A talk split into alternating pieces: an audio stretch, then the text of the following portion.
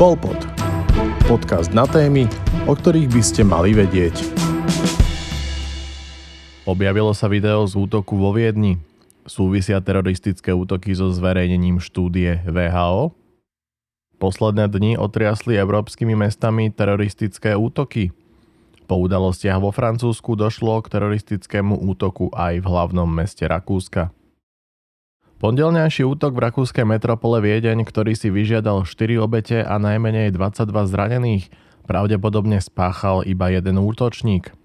Oznámil to útorok na tlačovej konferencii rakúsky minister vnútra Karl Nehammer, píše agentúra AFP.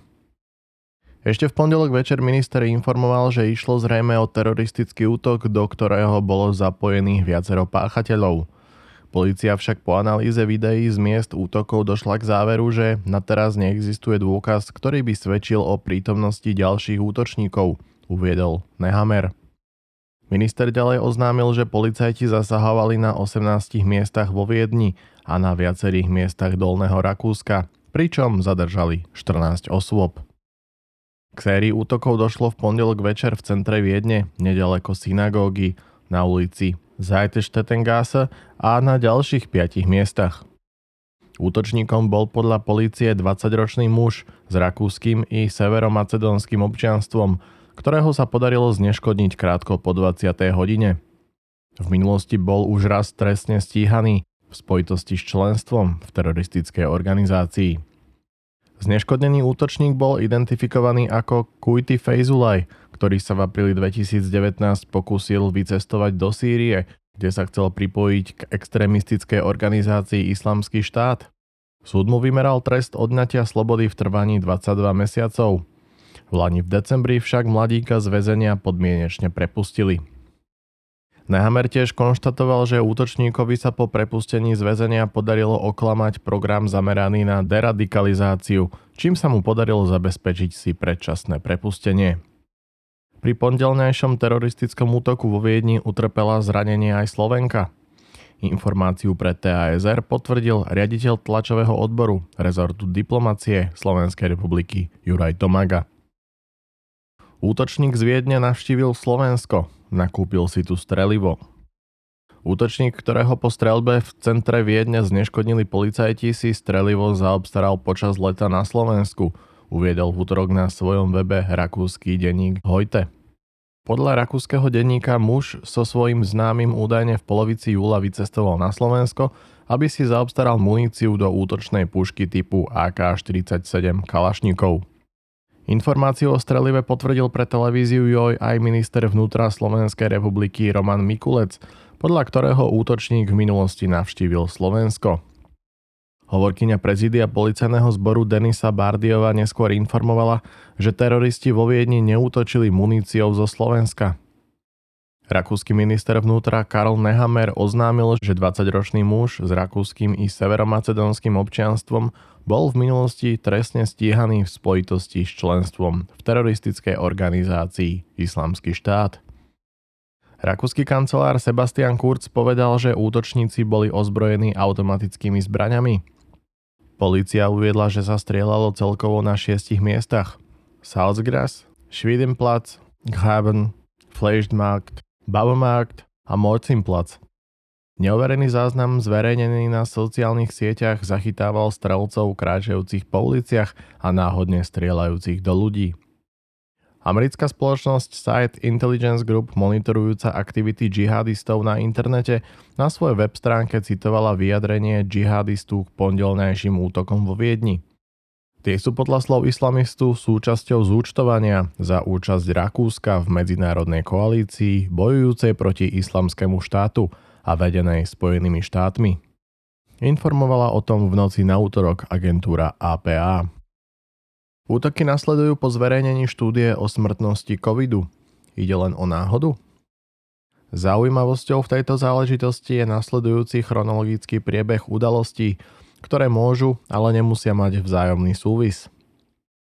Dňa 14. oktobra bola Svetovou zdravotníckou organizáciou zverejnená štúdia profesora Johna Ioannidisa z renomovanej univerzity v americkom Stanforde, ktorá sa týkala smrtnosti koronavírusu. Profesor Ioannidis na základe svojej porovnávacej štúdie dospel k tomu, že miera úmrtnosti na COVID sa pohybuje medzi 0 až 1,63%. Medianová miera úmrtnosti je 0,27%. Zverejnenie štúdie VHO má mimoriadne vážny dopad na mediálno-vládny narratív o koronavíruse, ktorý sa po jej publikovaní začína rozpadať ako domček z karát. Na štúdiu VHO upozornili aj predstavitelia Slovenskej lekárskej komory s dôrazom na fakt, že úmrtnosť na COVID-19 je na úrovni chrípky.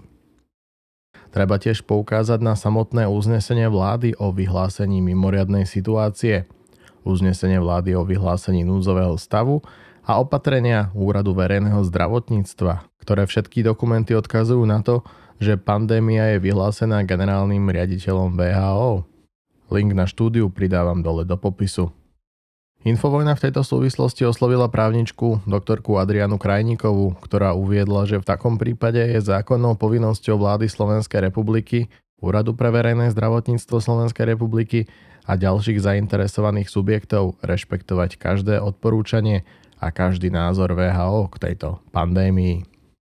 Pokiaľ by však VHO vydávalo odporúčania a názory v rozpore so slovenským právom a dohovorom o ľudských právach a základných slobodách, kam nepatrí Matovičom spochybnená otázka smrtnosti covidu voči chrípke, v takomto prípade sú štátne orgány Slovenskej republiky povinné zasiahnuť a prehodnotiť samotné vyhlásenie VHO o pandémii, a zrušiť ju celkovo na Slovensku. Pokiaľ ale teda platí pandémia titulom vyhlásenia VHO, potom platia aj odporúčania a názory VHO k tejto pandémii, dodala doktorka Krajníková. Predseda slovenskej vlády Igor Matovič označil štúdiu VHO a tvrdenia lekárov prirovnávajúcich umrtnosť na COVID-19 chrípke za blúdy a hoaxy. Po zverejnení metaštúdie nasledovalo toto – Dňa 16. oktobra došlo k teroristickému útoku na predmestí Paríža, keď 18-ročný mladík čečenského pôvodu stial hlavu francúzskému učiteľovi, ktorý prednášal o slobode slova a žiakom ukazoval karikatúry proroka Mohameda. Dňa 29. oktobra sa odohral teroristický útok v meste Nice a k pokusu došlo aj v meste Avignon. Cez víkend dňa 31. oktobra a 1. novembra sa na Slovensku konalo protizákonné testovanie obyvateľov na koronavírus, ktoré ostro kritizovali domáci aj zahraniční experti. K ďalšiemu teroristickému útoku došlo 31. oktobra vo francúzskom meste Lyon. Dňa 2. novembra došlo k teroristickému útoku vo Viedni so stopami, ktoré v rámci logistiky obstarania munície vedú na Slovensko. Je dôležité v tejto súvislosti zamyslieť sa, či tieto koordinované útoky neslúžia osobám z prostredia globálneho kriminálneho syndikátu, zaangažovaných do celej operácie COVID-19 na odpútanie pozornosti tým, že dochádza k postupnému odhaleniu tohto kolosálneho podvodu. Na to slúžia spiaci agenti, ktorí sú vždy v pravý čas aktivovaní na vykonanie určitých operácií pod pláštikom teroristických útokov, v mene tzv. islamského štátu.